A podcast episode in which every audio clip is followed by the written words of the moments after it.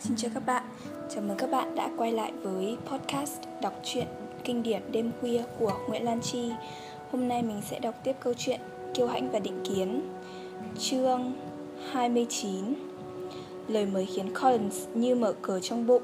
Đứng thứ anh ta muốn. Đây là dịp để khoe khoang sự nghi vệ của người đỡ đầu trước những vị khách trầm trồ Và cho họ thấy sự nhã nhặn và đối với hai vợ chồng anh ta và một dịp như vậy lại được trao cho quá sớm quả là một ví dụ về sự hạ cố của phu nhân Catherine mà anh ta không biết làm sao ngưỡng mộ cho vừa Tôi thừa nhận, anh ta nói, nếu quý bà chỉ mời chúng ta đến Rossings uống trà và ở lại chơi buổi tối chủ nhật này thì tôi đã chẳng ngạc nhiên chút nào. Theo hiểu biết của tôi về sự ân cần của bà, tôi đã lường trước rằng chuyện đó sẽ xảy ra, nhưng ai mà thấy trước được sự quan tâm như thế này, ai mà hình dung được rằng ta sẽ được mời dùng bữa ở đó, đã thế lại là mời cả nhóm khi mọi người mới tới như vậy. Tôi thì ít ngạc nhiên hơn về chuyện này, ngài William tiếp lời, vì đã biết thực ra cung cách của những người quyền quý là thế nào mà địa vị xã hội của tôi cũng cho phép tôi có được. Ở triều đình, những ví dụ về phép lịch sự tao nhã như vậy không phải là hiếm thấy. Cả ngày đó hay sáng hôm sau họ hầu như không bàn tán về cái gì khác ngoại chuyện đến Rosings. Collins cẩn thận dặn dò họ phải làm thế nào để khi thấy những gian phòng như vậy, lắm kẻ hầu người hạ như vậy và bữa ăn lộng lẫy như vậy, họ không bị choáng ngợp hoàn toàn. Khi đó các cô tách nhau ra để đi sửa soạn, anh ta nói với Elizabeth. Em họ yêu quý, đừng băn khoăn về y chang. Phu nhân Catherine không hề đòi hỏi chúng ta phải y chang thanh lịch như chính bà và con gái. Tôi muốn khuyên cô chỉ mặc cái nào đẹp hơn những thứ còn lại Không việc gì phải cầu kỳ hơn thế. Phu nhân Catherine sẽ không vì cô ăn mặc giản dị Mà nghĩ xấu về cô đâu. Bà ấy thích sự duy trì sự phân biệt tầng lớp trong khi họ thay đồ, anh ta hai ba bận đến từng cửa phòng khuyên họ mau mau vì phu nhân Catherine rất khó chịu khi phải chờ dùng bữa. Những chuyện kể ghê gớm về quý bà và lối sống của bà như vậy khiến Maria Lucas khá khiếp sợ. Không mấy quen giao thiệp, cô bé nghĩ đến phút giây được giới thiệu ở Rosings mà cũng sợ sệt, y như cha khi ông trình diện tại St. James. Nhờ tiết trời đẹp, họ có chuyến đi dạo thú vị chừng nửa dặm băng qua trang viên. Mỗi trang viên đều có vẻ đẹp và quang cảnh riêng. Elizabeth thấy có nhiều thứ để thích thú, dù cô không thể ngây ngất như Collins mong cảnh vật này sẽ gợi nên, và thấy xúc động đôi chút khi anh ta liệt kê cửa sổ ở mặt tiền tòa nhà, rồi thật lại việc lắp kính ban đầu đã làm ngài Louis de tốn cả thảy bao nhiêu. Khi họ bước lên mấy bậc tăng cấp vào tiến sảnh, Maria mỗi lúc một thêm hoảng hốt, ngay cả ngài William cũng trông không thật điềm tĩnh. Elizabeth vẫn không mất đi lòng can đảm. Cô chưa nghe điều gì về phu nhân Catherine cho thấy bà đáng khâm phục về tài năng xuất chúng hay phẩm hạnh cao quý. Còn cáo uy phong đơn thuần của tiền bạc hay địa vị thì cô nghĩ mình có thể mục kích mà không hồi hộp. Với vẻ sung sướng ngất ngây, Collins chỉ cho thấy, họ thấy sự cân đối tao nhã và những đồ trần thiết tinh xảo ở tiền sảnh. Từ đó họ theo gia nhân qua một phòng chờ, rồi đến gian phòng mà phu nhân Catherine, tiểu thư và bà Jenkinson đang ngồi. Quý bà vô cùng hạ cố, đứng lên tiếp đón họ. Và vì cô Collins đã giản xếp với chồng rằng việc giới thiệu đây là của cô, cô thực hiện đúng phép tắc, không có những lời xin lỗi, xin phải và cảm ơn cảm nghĩa mà anh ta ắt sẽ cho là cần thiết. Mặc dù đã đến St. James, ngài William vẫn kính sợ trước vẻ đường bệ xung quanh mình đến mức ông chỉ còn đủ cân đảm, cúi dạp, mình chào, rồi ngồi vào chỗ mà không nói được tiếng nào. Còn con gái ông, sợ khiếp đảm, ngồi khiếp nếp bên mép ghế, không biết phải nhìn về đâu. Elizabeth thấy mình khá ngang hàng với khung cảnh nên có thể điềm nhiên quan sát ba người phụ nữ trước mặt. Phu nhân Catherine là người đàn bà cao to, nên mặt sắc sảo, có lẽ từng một thời xinh đẹp, điệu bộ bà ta không nhu hòa, cách bà ta tiếp họ cũng không để cho khách quên đi thân phận thấp kém hơn của mình. Bà ta không im lặng để cho làm cho mình đáng sợ, nhưng bà ta nói gì cũng bằng giọng điệu quyền thế biểu lộ lòng tự tôn. Elizabeth liền nhớ tới Wickham. Và theo quan sát chung cả ngày hôm đó, cô tin rằng phu nhân Catherine đúng là như anh đã mô tả. Khi đã quan sát bà mẹ mà cô sớm nhận ra có nét hao hao Darcy về dung mạo và cung cách, cô đưa mắt qua của con gái và suýt kinh ngạc như Maria vì cô ta quá ư nhỏ bé mảnh mai. Giữa hai người phụ nữ không có nét gì giống nhau ở gương mặt hay vóc dáng. Tiểu thư Deboff, xanh xao ốm yếu, vẻ mặt cô ta dù không mấy xấu nhưng nhàn nhạt, nhạt. Cô ta cũng rất ít khi mở miệng, trừ những khi thì thầm khẽ khẽ với bà Jenkinson. Bên ngoài ban này thì chẳng có gì đáng chú ý. Bà ta chỉ chăm chú mải mê lắng nghe cô ta nói Và đưa tấm chắn ánh lửa lò sưởi thật đúng hướng trước mắt cô ta. Ngồi được ít phút thì mọi người được dẫn đến bên một khung cửa sổ để ngắm cảnh. Collins đi theo để chỉ ra những cảnh đẹp ở đó, còn phu nhân Catherine thì tử tế cho họ biết rằng vào mùa hè cảnh vật ở đây đáng ngắm hơn nhiều. Bữa ăn cực kỳ thịnh soạn, có đủ cả gia nhân và đĩa thìa giao dĩa mà Collins đã cam đoan. Và như anh ta đã nói trước, anh ta ngồi, ngồi ở cuối bàn theo ý của quý bà. Trông anh ta như thể cảm thấy cuộc đời không còn đem lại được điều gì lớn lao hơn nữa. Anh ta thái thịt, ăn, rồi vốn vã sung sướng ca tụng. Anh ta khen ngợi từng món, rồi đến ngoài William, giờ ông đã tỉnh táo lại để đủ nhất nhất lặp lại những gì con rể nói, theo cách mà Elizabeth thắc mắc liệu phu nhân Catherine có chịu nổi không. Nhưng phu nhân Catherine có vẻ vừa lòng vì sự trầm trồ thán phục thái quá của họ, mỉm cười thật nhã nhặn, nhất là khi có món nào trên bàn xem ra mới lạ đối với họ. Cả nhóm không trò chuyện gì nhiều. Elizabeth sẵn sàng nói mỗi khi có khoảng dừng, nhưng cô ngồi giữa Charlotte và tiểu thư Deboff Cô trước thì chăm chú lắng nghe phu nhân Catherine, cô sau thì cả bữa ăn không nói với cô tiếng nào, và Jenkinson thì chủ yếu trông chừng từng miếng ăn của tiểu thư Deboff, này cô ta dùng thử chút ít món khác và sợ cô ta khó ở. Maria cho rằng nói là điều không thể, còn các ông thì chỉ biết ăn uống và trầm trồ. Khi các bà, các cô quay lại phòng khách, họ không biết làm gì ngoài ngồi nghe phu nhân Catherine. Bà ta nói liên tu bất tận cho đến khi gia nhân dọn cà phê vào, ban phát ý kiến về mọi đề tài bằng cung cách dứt khoát, chứng tỏ bà ta không quen bị cãi lại những gì mình đã phán xét. Bà ta sủng xã và chi ly dò hỏi việc nhà của Charlotte, khuyên bảo đủ thứ trong việc tề ra nội trợ, chỉ vẽ cho cô phải chỉnh đốn mọi thứ ra sao trong một gia đình nhỏ bé như gia đình cô và chỉ cho cô cách chăm sóc đàn bò và gia cầm. Elizabeth đã nhận ra rằng con xăm soi của bà lớn này không bỏ sót bất kỳ cơ hội nào cho phép bà ta sai khiến kẻ khác. Những lúc ngừng nói với cô Collins, bà ta lại quay qua hỏi Maria và Elizabeth đủ thứ chuyện. Nhưng nhất là Elizabeth, bà ta ít được biết về bà con họ hàng của cô nhất và bà ta nhận xét với cô Collins rằng cô là kiểu thiếu nữ rất xinh xắn, quý phái.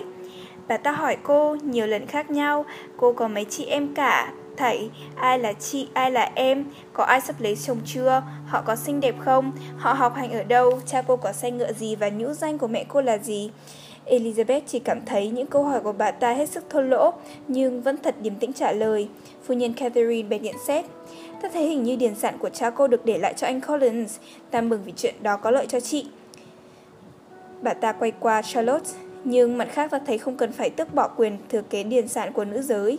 Trong gia đình ngài Louis Deboff thì chuyện đó được cho là không cần thiết. Cô có biết đàn hát không cô Bennett? Chú Đỉnh ạ, à? Ồ, vậy thì lúc nào đó chúng ta sẽ rất vui được nghe. Cây đàn của nhà ta rất xuất sắc, có lẽ còn hơn thế. Hôm nào đó cô cũng nên đàn thử. Chị em cô có đàn hát không? Có một người ạ. À. Sao tất cả các cô không học? Lẽ ra các cô đều nên học. Mấy cô nhà web đều biết đàn, mà cho họ không có được nguồn lợi tức bằng cha cô. Các cô có vẽ không? Không, không hề ạ. Sao? Không ai cả sao?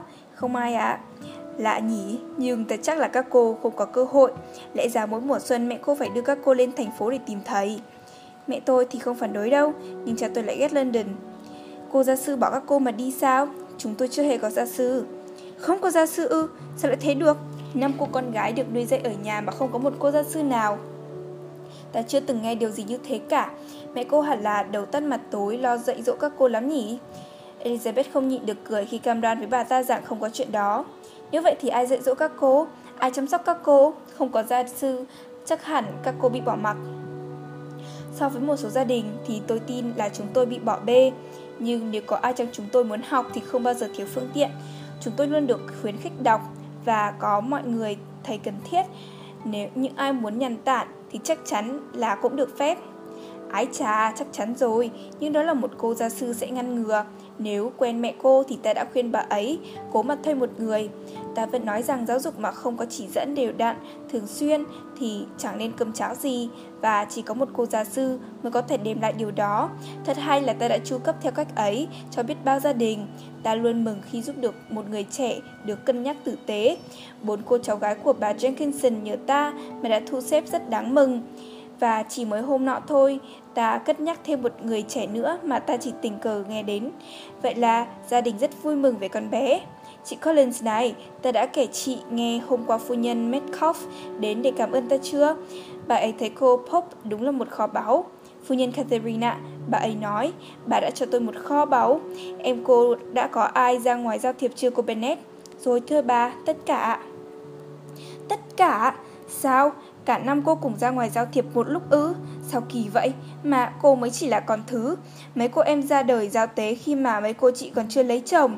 Các cô em hẳn là còn trẻ lắm. Phải ạ, à, em út của tôi chưa được 16. Có lẽ còn con bé còn nhỏ quá nên chưa giao thiệp nhiều Nhưng thật ra thì thưa bà Tôi nghĩ thật quá khắt khe cho các cô em Nếu không được tham gia giao thiệp vui chơi Bởi vì các chị chưa có điều kiện Hay chưa muốn lấy chồng sớm Em út cũng có quyền được hưởng những thú vui tuổi thanh xuân như chị đâu chứ Còn bị ngăn cản vì một lý do như thế ư Tôi nghĩ điều đó thật có lẽ khó mà khuyến khích được tình chị em hay sự mở mang đầu óc Trời ơi, quý bà nói, còn trẻ như thế mà cô trình bày quan điểm dứt khoát quá nhỉ? Xin lỗi, cô bao nhiêu tuổi rồi? Tôi có ba cô em gái đều đã lớn cả, Elizabeth đáp, mỉm cười. Phu nhân khó mà mong tôi khai thật chuyện tuổi tác. Phu nhân Catherine có vẻ cực kỳ kinh ngạc vì không nhận được câu trả lời thẳng. Và Elizabeth nghi mình là kẻ đầu tiên từng dám đùa về cái thói sức sự uy nghi đến nhường ấy. Ta tin chắc cô chưa thể quá 20 đâu, do vậy cô không cần phải giấu tuổi. Tôi chưa được 21. Khi các quý ông vào và cả nhóm dùng trà xong, các bàn chơi bài được bày ra. Phu nhân Catherine, ngài William và vợ chồng Collins ngồi xuống chơi bài bốn người và vì tiểu thư Deboff chọn chơi bài casino, hai cô gái có vinh dự giúp bà Jenkins lập nhóm. Bàn của họ cực kỳ chán, hầu như chẳng ai mở miệng nói tiếng nào ngoài những gì có liên quan đến trò chơi, trừ những lúc bà Jenkinson tỏ ra e ngại tiểu thư Deboff bị nóng quá hay lạnh quá, bị đèn chiếu sáng quá hay bị tối quá. Bản kia trò chuyện nhộn nhịp hơn nhiều. Nhìn chung chỉ mình phu nhân Catherine nói, soi ba người kia khi họ phạm lỗi hay kể một giai thoại nào đó về mình. Collins nhỏ, lo nhất nhất tán thành mọi điều bà nói. Cứ mỗi lần ăn được một thẻ lại cảm ơn bà ta và xin lỗi khi cho rằng mình thắng quá nhiều. Ngài William thì không nói gì mấy, ông lo ghi nhớ các giai thoại và tên tuổi người quyền quý. Khi phu nhân Catherine và con gái đã chơi chán thì các bàn giải tán, họ ngỏ ý với cô Collins là cho mượn ngựa. Cô biết ơn nhận lời và xe được gọi ngay. Rồi mọi người tập hợp quanh lò sưởi để nghe phu nhân Catherine phán xem ngày mai họ sẽ có tiết trời thế nào. Họ được gọi vì xe ngựa tới.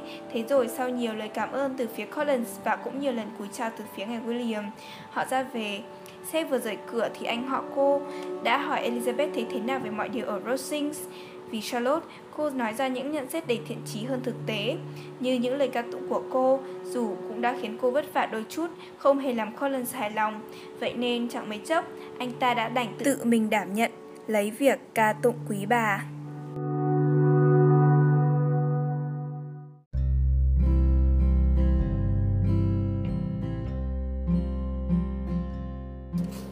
Chương 30 Ngài William ở lại Hansford có một tuần, nhưng ông đến thăm cũng đủ lâu để tin chắc rằng con gái đã vô cùng yên ấm và có một người chồng cùng một hàng xóm hiếm thấy. Khi ngài William còn ở với họ, Collins dành buổi sáng đánh xe ngựa hai bánh chở ông ra ngoài chơi, chỉ cho ông xem vùng thôn quê. Nhưng khi ông đi rồi, cả nhà quay lại với những công việc thường lệ. Elizabeth thấy mừng là sự thay đổi này không khiến họ gặp phải ông anh họ nhiều hơn, vì giờ đây hầu hết thời gian, từ giờ ăn sáng đến bữa ăn chiều, anh ta làm việc trong vườn, hoặc đọc và viết, rồi nhìn ra cửa sổ phòng đọc riêng, hướng ra đường. Căn phòng các cô ngồi là ở phía sau. Ban đầu Elizabeth khá ngạc nhiên khi Charlotte không thích lấy phòng ăn để dùng chung, phòng đó rộng hơn và đẹp hơn. Nhưng cô sớm nhận ra bạn mình làm vậy vì một lý do tài tình, ấy là chắc chắn Collins sẽ ít ở trong phòng mình hơn nhiều nếu họ cũng ngồi trong một căn phòng tươi tắn như phòng của anh ta và cô thấy biết ơn Charlotte vì sự thu xếp này. Từ phòng khách, họ không nhìn thấy gì ngoài đường làng và phải nhờ Collins mới biết xe ngựa nào chạy qua và nhất là tiểu thư Deboff có thừa ngồi xe song mã bốn bánh chạy ngang không vì mỗi lần như vậy anh ta đều chạy qua báo cho họ biết dù chuyện đó hầu như diễn ra hàng ngày. Cô ta cũng thường ghé lại nhà mục sư trò chuyện đôi phút với Charlotte nhưng hiếm khi chịu bước xuống xe. Ít có ngày nào mà Collins không tàn bộ đến Rosings và cũng không có nhiều ngày vợ Collins nghĩ anh ta không cần đi như vậy. Elizabeth chẳng hiểu được sao phải hy sinh quá nhiều thì giờ như thế cho đến khi nhớ ra rằng ắt phải còn những sinh hoạt gia đình khác để lo liệu. Thì thoảng họ vinh dự được quý bà ghé thăm và những lần ấy không có gì diễn ra trong phòng mà thoát khỏi cặp mắt quan sát của bà ta. Bà ta xăm soi công việc của họ, nhìn vào đồ đạc họ đang theo, khuyên họ làm khác đi, bắt lỗi về cách bày biện đồ đạc trong nhà hay phát hiện cô hầu gái chảnh mạ. Nếu có lợi nhận lời mời trà nước thì hầu như bà ta chỉ làm như vậy để biết xem mấy xúc thịt cô Collins mua có lớn quá so với nhân khẩu trong nhà không.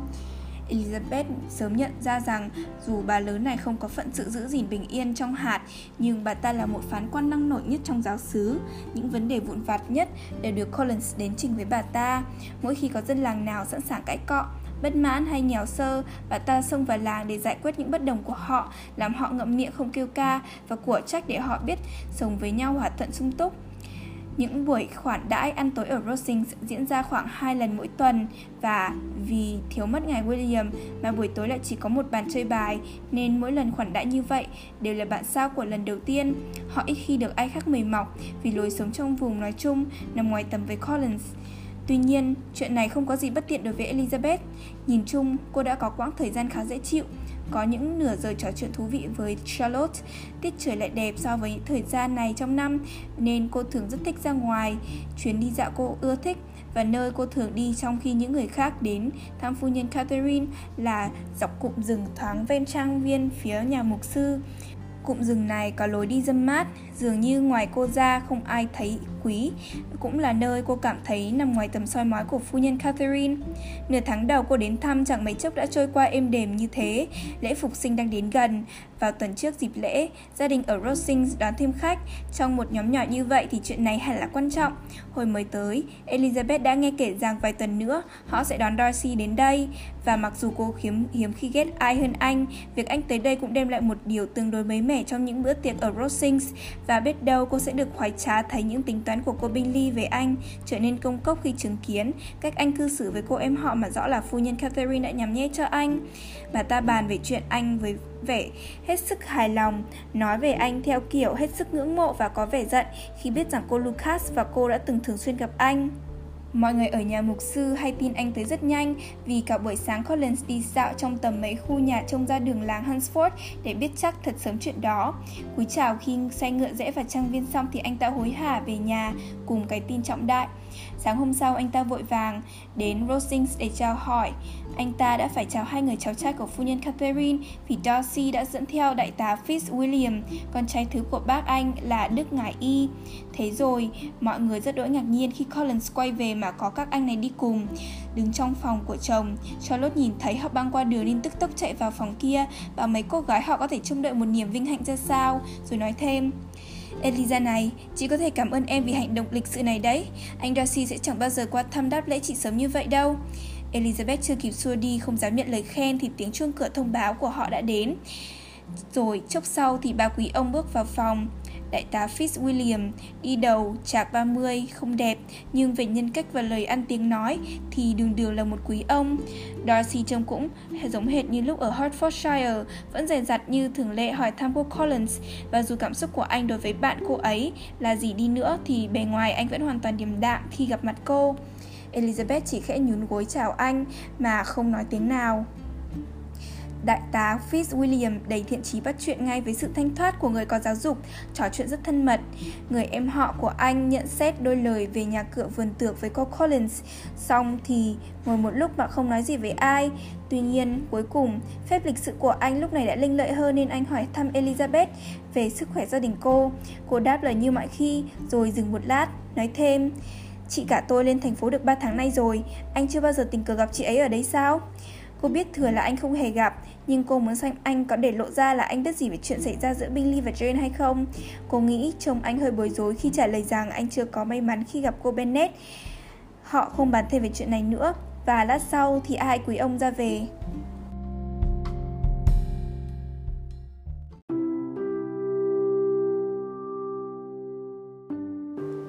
Chương 31 ở nhà mục sư, ai cũng rất ngưỡng mộ cung cách của đại tá Fitzwilliam. Các quý cô cảm thấy anh sẽ góp phần đáng kể vào niềm vui trong các buổi gặp gỡ tại Rosings. Tuy vậy, phải vài ngày sau họ mới nhận được lời mời. Vì trong nhà đang có khách thì người ta không thể nào cần đến họ. Và mãi đến ngày lễ phục sinh, các anh này tới cũng được cả tuần rồi, họ mới có hân hạnh được để tâm đến. Từ nhà thở ra, họ được nghe mời tôi đó đến Rosings. Tuần qua, họ rất ít gặp phu nhân Catherine hay tiểu thư. Đại tá Fitzwilliam đã ghé nhà mục sư nhiều lần trong thời gian này, nhưng Darcy thì họ chỉ gặp ở nhà thờ. Tất nhiên, họ nhận lời mời, và đúng giờ thì họ gia nhập nhóm người trong phòng khách, nhà phu nhân Catherine. Quý bà lịch thiệp tiếp họ, nhưng rõ ràng họ hoàn toàn không được chào đón như khi bà ta không tìm được ai khác. Và thực ra bà ta gần như mải mê chăm chú vào hai anh cháu trai, nói chuyện với họ, nhất là với Darcy, nhiều hơn với bất kỳ ai khác trong phòng. Đại tá Fitzwilliam có vẻ thực tình vui mừng khi gặp họ. Ở Rosings này thì bất cứ điều gì cũng trở thành niềm khuây khỏa được anh chào đón. Hơn nữa, người bạn xinh đẹp của cô Collins cuốn hút anh vô cùng. Lúc này anh ngồi xuống cạnh cô, rồi nói về Kent và Hertfordshire, về du ngoạn và ở nhà, về sách mới và âm nhạc. Anh nói năng thật dễ mến, chưa lúc nào Elizabeth cảm thấy dễ chịu bằng một nửa như vậy trong phòng đó. Họ trò chuyện hào hứng sôi nổi đến mức phu nhân Catherine rồi cả Darcy cũng phải chú ý. Chẳng mấy chốc Darcy cứ liên tục đưa mắt về phía họ với vẻ tò mò. Còn phu nhân một lúc sau cũng cảm thấy như vậy, nhưng bà ta bộc lộ, lộ liễu hơn và không chút ngại ngần nói. Cháu đang nói gì thế Fitzwilliam? Cháu đang nói về chuyện gì vậy? Cháu kể gì với cô Bennet? Nói ta nghe xem nào. Chúng cháu đang nói về âm nhạc, thưa cô. Anh trả lời khi không còn lảng tránh được nữa. Về âm nhạc ư? Vậy thì xin nói to lên. Trong mọi đề tài thì đó là thứ ta yêu thích. Nếu cháu đang nói về âm nhạc thì ta phải được góp chuyện. Ta cho rằng ở Anh Quốc này, hiếm có ai thực sự yêu âm nhạc hơn ta hay có thiên khiếu hơn. Nếu ta mà học thì ta đã rất thành thạo rồi. Anne cũng vậy, nếu sức khỏe cho phép thì con bé rất chuyên tâm. Ta biết chắc là con bé sẽ đàn rất giỏi. Georgiana thế nào rồi, Darcy? Darcy chiều mến khen ngợi sự thành thục của em gái. Ta rất mừng nghe kể tốt về con bé như thế. Phu nhân Catherine nói, và xin hãy nhắn với nó giúp ta rằng nếu nó không luyện tập nhiều thì không thể mong xuất sắc đâu. Cháu cam đoan với gì, thưa gì? Anh đáp rằng con bé không cần lời khuyên như vậy, nó thật chăm chỉ lắm. Thế thì càng tốt, luyện tập nhiều đến mấy cũng không bao giờ là đủ. Lần tới viết thư cho nó, ta sẽ ra lệnh cho nó không được chảnh mạng luyện tập bất vì bất cứ lý do gì. Ta thường xuyên khuyên các thiếu nữ rằng trong âm nhạc mà không luyện tập thường xuyên thì sẽ không đạt được đến sự hoàn thiện đâu. Ta đã nhiều lần bảo cô Bennett rằng cô ấy sẽ không bao giờ chơi thật giỏi nếu không tập nhiều hơn. Và dù chị Collins không có nhạc cụ, nhưng ta vẫn thường bảo chị ta cứ việc đến Rosings mỗi ngày và đàn cây dương cầm để trong phòng của bà Jenkinson. cho biết đấy, ở chỗ đó trong nhà thì chị ta sẽ chẳng quẩn chân ai cả. Darcy có vẻ hơi xấu hổ hổ vì cách cư xử khiếm nhã của dì nên không đáp. Khi mọi người đã dùng cà phê xong, đại tá Fitzwilliam nhắc lại với Elizabeth là cô đã hứa đàn cho anh hát, nên cô liền ngồi xuống bên cây đàn. Anh kéo một chiếc ghế lại gần cô. Phu nhân Catherine lắng nghe được nửa bài rồi lại nói như trước với người cháu kia. Cho đến khi anh quay đi, bước khoan thai như thường lệ tới cây dương cầm, rồi đứng sao cho có thể nhìn chọn dung mạo của người chơi đàn. Elizabeth thấy điều anh làm, nên ngay khi có dịp thuận tiện, quay qua anh nhoẻn cười tinh quái mà nói. Anh Darcy à, anh định làm tôi sợ bằng cách trịnh trọng đến nghe tôi đàn như thế sao? Dù em gái anh đúng là đàn rất giỏi nhưng tôi sẽ không hoảng sợ đâu. Tính tôi vốn bướng bỉnh, không bao giờ chịu khiếp sợ theo ý muốn của người khác. Lòng can đảm trong tôi luôn trỗi dậy mỗi khi có ai định dọa nạt tôi. Tôi sẽ không nói rằng cô đã lầm, anh đáp, vì cô không thể nào thực bụng tin là tôi dấp tâm làm cô hoảng sợ. Tôi cũng có hân hạnh quen cô đủ lâu để biết rằng cô rất lấy làm thích thú khi thỉnh thoảng nói ra những ý kiến thật ra không phải là của cô. Elizabeth cười vui vẻ khi nghe mô tả về mình như vậy, rồi nói với đại tá Fitzwilliam. Em họ của anh sẽ cho anh một ý niệm rất hay ho về tôi và bảo anh đừng tin lời nào tôi nói. Tôi thật không may gặp phải một người đủ sức vạch trần chân tướng của tôi như thế, giữa những người mà tôi mong qua mắt được với chút uy tín. Anh Darcy này, anh quả là hẹp hòi khi nhắc đến mọi điều bất lợi cho tôi mà anh biết được ở Hertfordshire và cho phép tôi được nói làm thế lại là còn thất sách nữa vì như vậy là khiêu khích tôi trả đũa mà những gì tôi có thể nói ra sẽ khiến người bà con của anh thấy chối tai tôi không sợ cô đâu anh tươi cười nói xin nói tôi nghe cô muốn trách tội cậu ấy điều gì đại tá fitzwilliam nói tôi muốn được biết cậu ấy cư xử ra sao giữa những người lạ vậy thì anh sẽ được nghe, nhưng hãy chuẩn bị tinh thần nghe những điều rất khủng khiếp nhé.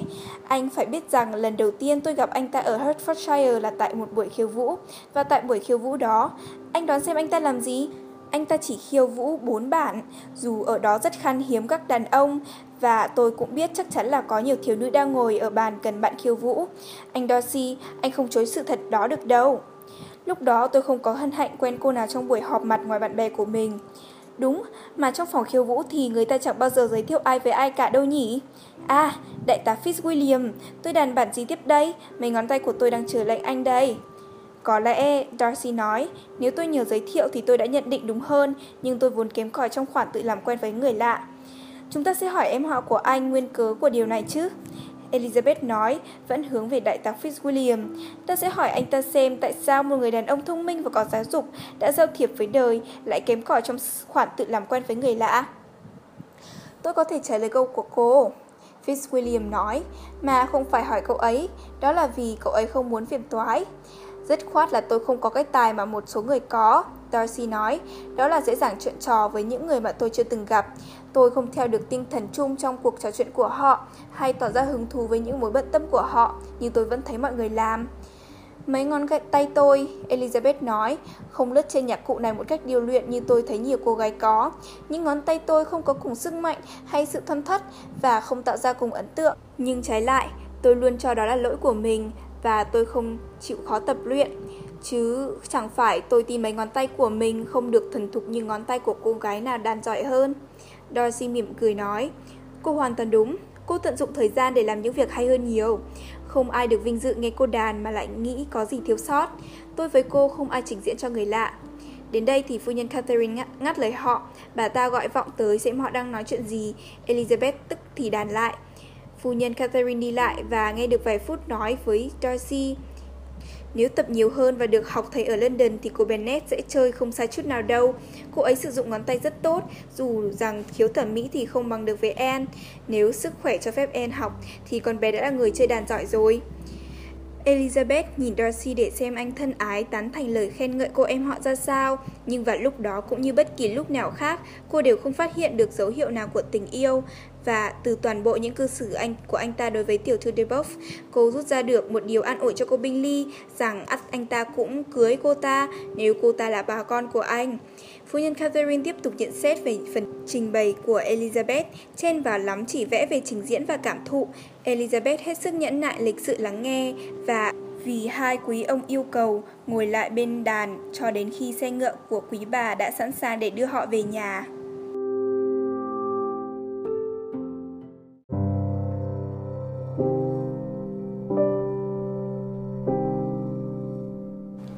Chương 32 Sáng hôm sau, Elizabeth đang ngồi một mình viết thư cho Jane trong khi cô Collins với Maria và làng có việc thì cô giật mình vì tiếng chuông reo ở cửa, một tín hiệu chắc chắn là có khách. Vì không nghe có tiếng xe ngựa, cô nghi ắt đó là phu nhân Catherine và vì e sợ vậy nên cất lá thư đang viết dở để tránh phải nghe những câu hỏi thô lỗ. Đang cất thì cửa mở ra và cô rất đỗi ngạc nhiên khi thấy Darcy, chỉ một mình Darcy bước vào phòng. Dường như anh cũng sững sờ khi thấy chỉ có mình cô. Anh xin lỗi vì đã đường đột vào bằng cách nói rằng anh tưởng các quý cô đều có ở nhà. Thế rồi họ ngồi xuống và sau khi cô hỏi thăm về Rosings thì dường như họ sắp chìm vào trong im lặng. Do vậy nhất định phải nghĩ ra một cái gì đó và trong lúc cấp bách cô nhớ lại lần cuối cô gặp anh ở Hertfordshire. Tò mò muốn biết anh sẽ nói sao về chuyện họ gấp rút ra đi. Cô nhận xét. Hồi tháng 11 vừa rồi, mọi người bỏ Netherfield đi đột ngột quá, anh Darcy ạ. À. Hẳn anh Bingley phải ngạc nhiên thích thú lắm khi thấy mọi người đi theo mình sớm như vậy, vì nếu tôi nhớ đúng, anh ấy chỉ vừa đi ngày hôm trước. Tôi hy vọng khi anh rời London thì anh ấy và chị em gái đều mạnh khỏe cả. Hoàn toàn khỏe, tôi cảm ơn cô. Cô thấy là mình sẽ không nhận được câu trả lời nào nữa, nên dừng một lát, cô nói thêm, theo như tôi hiểu thì anh Bingley không định về lại Netherfield nữa. Tôi chưa hề nghe cậu ấy nói vậy, nhưng có lẽ là sau này cậu ấy sẽ rất ít khi ở đó. Cậu ấy có nhiều bạn bè và đang ở đoạn đời mà bạn bè và những lời mời mọc cứ liên tục nhiều thêm. Nếu chỉ định ở Netherfield ít thôi thì anh ấy nên bỏ hẳn nơi đó sẽ tốt cho hàng xóm láng giềng hơn vì bấy giờ có thể chúng tôi sẽ có một gia đình sống luôn ở đó. Nhưng có lẽ anh Bingley thuê ngôi nhà không phải để tiện cho hàng xóm, mà để tiện cho mình, nên chúng ta phải chờ anh ấy giữ lại ngôi nhà hay bỏ đi cũng theo nguyên tắc đó. Tôi sẽ không ngạc nhiên, Darcy nói, nếu cô ấy bỏ nó ngay khi có ai trả giá phù hợp. Elizabeth không đáp, cô sợ phải nói thêm về bạn anh và vì không biết nói gì khác nên lúc này cô quyết nhường cho anh nỗi phiền phức phải đi tìm đề tài. Anh hiểu ý nên chẳng mấy chốc mở lời. Ngôi nhà này có vẻ ấm cúng dễ chịu. Tôi tin rằng phu nhân Catherine đã đóng góp rất nhiều cho nó ngày anh Collins mới đến Hunsford. Tôi tin là thế, tôi cũng tin chắc rằng bà ấy không thể ban phát lòng tốt cho kẻ nào đầy lòng biết ơn hơn. Có vẻ như anh Collins đã rất may mắn khi chọn vợ. Phải, quả có thế, người quen có lẽ sẽ rất vui mừng khi vì anh ta gặp được một trong rất ít phụ nữ khôn ngoan bằng lòng anh ta hay bằng lòng mà khiến anh ta hạnh phúc. Bạn tôi vô cùng khôn ngoan hiểu biết, dù tôi không chắc mình có xem chuyện chị ấy lấy anh Collins là một điều khôn ngoan nhất chị ấy từng làm hay không. Tuy nhiên, chị ấy có vẻ rất hạnh phúc và xét về mặt khôn ngoan thận trọng thì đó chắc chắn là một đám rất tốt cho chị. Hẳn bạn cô thấy rất dễ chịu khi sống xa gia đình và bạn bè trong khoảng cách vừa phải như vậy. Anh gọi đó là khoảng cách vừa phải ư, cũng cả 50 dặm đấy. Nhưng đường tốt thì 50 dặm có là gì, hơn nửa ngày đường một chút. Phải, tôi cho đó là khoảng cách rất vừa phải. Tôi không bao giờ xem khoảng cách nằm trong số lợi thế của một đám. Elizabeth thốt lên, tôi thì sẽ chẳng bao giờ nói là chị Collins ở gần gia đình. Đó là bằng chứng cho thấy cô gắn bó với Hertfordshire. Tôi chắc là bất cứ nơi nào vượt ra ngoài làng Longbourn cũng có vẻ xa xôi. Khi anh nói gương mặt anh có nét gì đó như nụ cười mà Elizabeth cho là mình hiểu. Chắc hẳn anh đang nói rằng cô nghĩ đến Jane và Netherfield nên cô đỏ mặt trả lời. Tôi không có ý nói rằng một phụ nữ ở gần gia đình bao nhiêu cũng là chưa đủ. Xa gần chỉ mang tính tương đối và tùy thuộc vào nhiều hoàn cảnh khác nhau. Nếu có dạng tài sản khiến phí tổn đi lại không đáng kể thì khoảng cách cũng chẳng hại gì. Nhưng ở đây thì không như vậy. Vợ chồng Collins có nguồn thu nhập thoải mái nhưng không thuộc dạng cho phép đi lại thường xuyên và tôi tin chắc là dù có chưa tới nửa khoảng cách hiện tại thì bạn tôi cũng sẽ không nói mình ở gần gia đình đâu. Darcy kéo ghế tới gần cô một chút và nói Cô không có quyền gắn bó tha thiết với quê hương như vậy, cô không thể nào sống mãi ở Longbourn được. Elizabeth tỏ vẻ ngạc nhiên, Darcy nhận thấy chút biến đổi trong cảm xúc của mình, anh bèn kéo ghế lui, cầm tờ báo trên bàn lên, liếc qua một lượt rồi nói, giọng lạnh lùng hơn. Cô có hài lòng với Kent không? Tiếp theo là một đoạn đối thoại ngắn ngủi về vùng đề tài vùng quê này. Cả hai đều bình thản và nói ngắn gọn, rồi chẳng mấy chốc dừng vì Charlotte cùng em gái vừa đi dạo về bước vào. Cuộc nói chuyện riêng của họ làm họ ngạc nhiên. Anh Darcy thuật lại cái sai sót đã gây nên chuyện anh và làm phiền cô Bennett và sau khi ngồi thêm ít phút mà không nói gì nhiều với ai thì anh ra về. Chuyện này nghĩa là sao đây nhỉ? Charlotte nói khi anh vừa đi khỏi. Eliza thân yêu ơi, chắc anh ấy phải lòng em rồi, nếu không thì anh ấy chẳng bao giờ đến thăm chúng ta kiểu sùng dã thế này. Nhưng khi Elizabeth kể cho cô bạn nghe về sự im lặng của anh thì dù Charlotte có mong ước thế nào, cô cũng thấy dường như không thể có chuyện đó. Và sau đủ kiểu phỏng đoán, cuối cùng họ chỉ có thể cho rằng anh đến thăm là do không biết phải làm gì. Chuyện này càng khả dĩ hơn nữa, vì thời gian này trong năm, mọi trò chơi ngoài trời đã hết. Ở trong nhà thì chỉ có phu nhân Catherine, sách, một bàn bia, nhưng mấy quý ông thì không du rú trong nhà mãi được, nên xét khoảng cách gần gũi đến nhà mục sư hay sự dễ chịu của chuyến bách bộ đến đó, hay của những người sống trong đó, hay anh em họ thấy thích thú dạo bước đến đó như gần như mỗi ngày. Họ đến vào giờ này hay giờ khác trong buổi sáng, khi thì đi riêng, lúc lại đi chung và thỉnh thoảng có bà dì đi cùng. Mọi người ai cũng thấy rõ ràng đại tá Fitzwilliam đến vì anh thấy vui khi được giao thiệp với họ. Tất nhiên, điều này làm họ càng quý mến anh hơn. Còn Elizabeth thấy việc mình vui khi ở bên cạnh anh, cũng như thấy sự mến mộ rõ ràng anh dành cho cô, làm cô nhớ lại mình người mình từng thích là George Wickham. Và mặc dù khi so sánh hai người, cô thấy cung cách của đại tá Fitzwilliam không dịu dàng cuốn hút bằng, cô vẫn tin anh ắt là người có đầu óc am hiểu nhất. Nhưng tại sao Darcy lại thường đến nhà mục sư như vậy? Điều này khó hiểu hơn. Không thể nào là để giao thiệp vì anh thường ngồi đó cả 10 phút mà chẳng nói chẳng rằng. Rồi khi anh cũng nói thì dường như đó là bắt buộc hơn là lựa chọn. Một sự hy sinh vì phép tắc, không phải vì vui thú cho anh. Hiếm khi anh tỏ ra thật sự sôi nổi. Cô Collins không biết phải hiểu anh ta ra làm sao. Đôi lúc, đại tá Fitzwilliam cười nhạo, xanh sao ngốc nghếch chứng minh rằng nói chung anh khác biệt. Về điểm này thì cô không thấy qua những gì cô hiểu về anh và vì muốn tin sự thay đổi này là do tác động của tình yêu và đối tượng của tình yêu đó là Eliza bạn cô. Cô bèn sốt sáng bắt tay và tìm hiểu. Cô quan sát anh mỗi khi họ đến Rosings, rồi mỗi khi anh đến Hunsford nhưng không thành công là bao. Dứt khoát là anh rất hay nhìn bạn cô, nhưng cái nhìn đó biểu lộ điều gì thì còn phải bàn. Đó là cái nhìn đăm đăm cương nghị, nghiêm chỉnh, nhưng cô thường băn khoăn liệu trong đó có nhiều nỗi say mê không, và đôi khi cái nhìn ấy dường như chỉ là một sự bâng khuâng lơ đãng. Charlotte đã đôi lần nói bồng gió với Elizabeth là có lẽ anh thích cô, nhưng lần nào Elizabeth cũng cười vào ý kiến đó. Cô Collins cũng nghĩ không nên thúc ép chuyện này, sợ rằng sẽ làm khơi hy vọng để rồi biết đâu cuối cùng chỉ là nỗi thất vọng. Theo cô, nếu Elizabeth cho rằng anh nằm trong quyền định đoạt của mình thì mọi ác cảm trong bạn cô sẽ tan biến. Trong những tâm ý tốt đẹp về Elizabeth, đôi lần cô đã toan tính ghép cặp bạn với đại tá Fitzwilliam. Anh là người đàn ông dễ mến, không ai bị kịp. Anh chắc chắn say mê Elizabeth và địa vị xã hội của anh rất xứng đáng. Nhưng để cân bằng những lợi thế này, Darcy có sự bảo trợ đáng kể trong giáo hội, còn anh họ của anh không thể có gì.